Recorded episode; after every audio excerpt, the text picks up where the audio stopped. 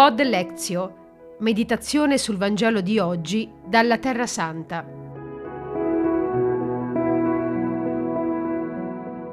Martedì 7 marzo.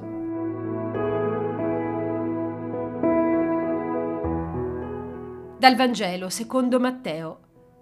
In quel tempo Gesù si rivolse alla folla e ai suoi discepoli dicendo Sulla cattedra di Mosè si sono seduti gli scribi e i farisei Praticate e osservate tutto ciò che vi dicono, ma non agite secondo le loro opere, perché essi dicono e non fanno.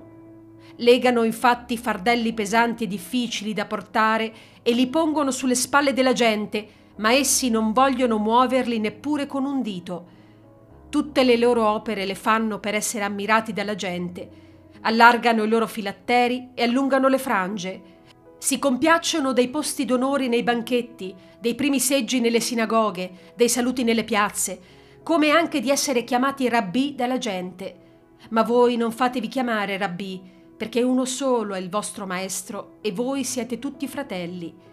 E non chiamate padre nessuno di voi sulla terra, perché uno solo è il Padre vostro, quello celeste. E non fatevi chiamare guide, perché uno solo è la vostra guida il Cristo. Chi tra voi è più grande sarà vostro servo, chi invece si esalterà sarà umiliato, e chi si umilierà sarà esaltato.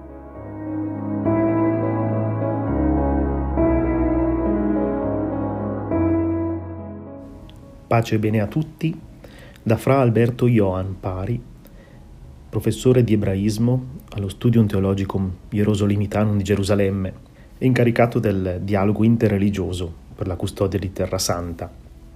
Il brano di oggi ci riporta alcune tradizioni che sono un po' lontane dalle nostre abitudini cristiane.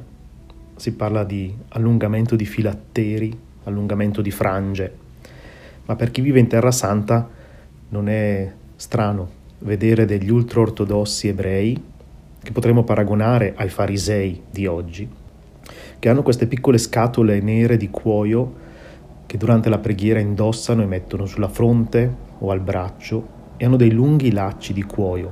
Ecco, questi sono i filatteri. Le frange sono questi, eh, queste striscioline di, di stoffa, bianca e blu, che sono ai lati del mantello che si usa per la preghiera, il tallit. Ecco, al tempo di Gesù, probabilmente qualcuno, per farsi notare, per sembrare più religioso di altri, faceva allungare queste frange perché fossero più visibili o allungava i, le strisce di cuoio dei suoi filatteri. Ecco, tutte azioni per farsi notare. Oggi noi potremmo paragonare questi atteggiamenti a chi si vuole credere più importante di altri, in particolare nella Chiesa, a chi ha aspirazioni gerarchiche nella Chiesa e vuole arrivare ai posti più alti o vuole essere onorato più di altri nelle riunioni, nelle liturgie. Io penso che eh, però per tutti valga eh, l'indicazione più importante. Siete tutti fratelli. Abbiamo tutti uno stesso padre e nessuno quindi ha il diritto di farsi chiamare rabbì, maestro, oppure padre, oppure guida.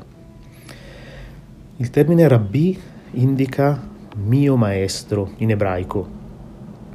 Anche oggi qualcuno ama essere chiamato maestro, professore, coloro che si ergono ai cultori della sapienza, ai detentori eh, di ogni verità.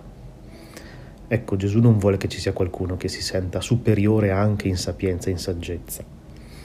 Nessuno si è chiamato padre, anche questa era una tradizione antica, chiamare padre eh, il capo appunto della sinagoga o adesso potrebbe essere il sacerdote, il parroco.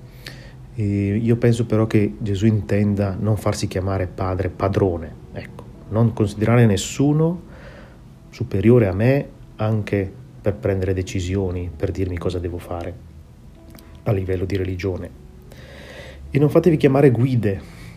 Qui anche penso che l'intenzione sia non trasformare qualcuno in un guru, colui a cui devo ogni obbedienza e ogni parola che esce dalla sua bocca deve essere presa come legge.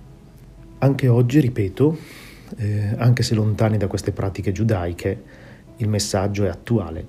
Ci sono ancora, e penso che ognuno di noi abbia fatto esperienza di persone che sono superbe, che si pensano superiori ad altri e che sempre vogliono avere ragione. Ecco, nella Chiesa, in questa grande famiglia che Cristo ha formato, non deve esserci posto per qualcuno così. Tutti siete fratelli. Gareggiare nello stimarsi a vicenda, altro grandissimo insegnamento che i primi cristiani hanno preso da Paolo, penso abbia proprio questa intenzione. Non considerare nessuno superiore in sapienza, in saggezza, in autorità, ma considerarsi tutti fratelli, senza logicamente togliere l'autorità che hanno sacerdoti, vescovi, i capi delle chiese. Ma se i nostri capi rispettano anche loro queste indicazioni, allora il più grande sarà nostro servo. E chi si esalterà sarà umiliato, ma chi si umilia sarà esaltato. Penso che questo sia il grande insegnamento del Vangelo di oggi.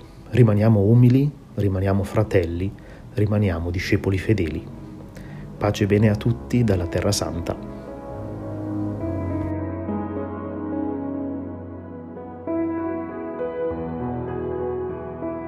Pod Lezio.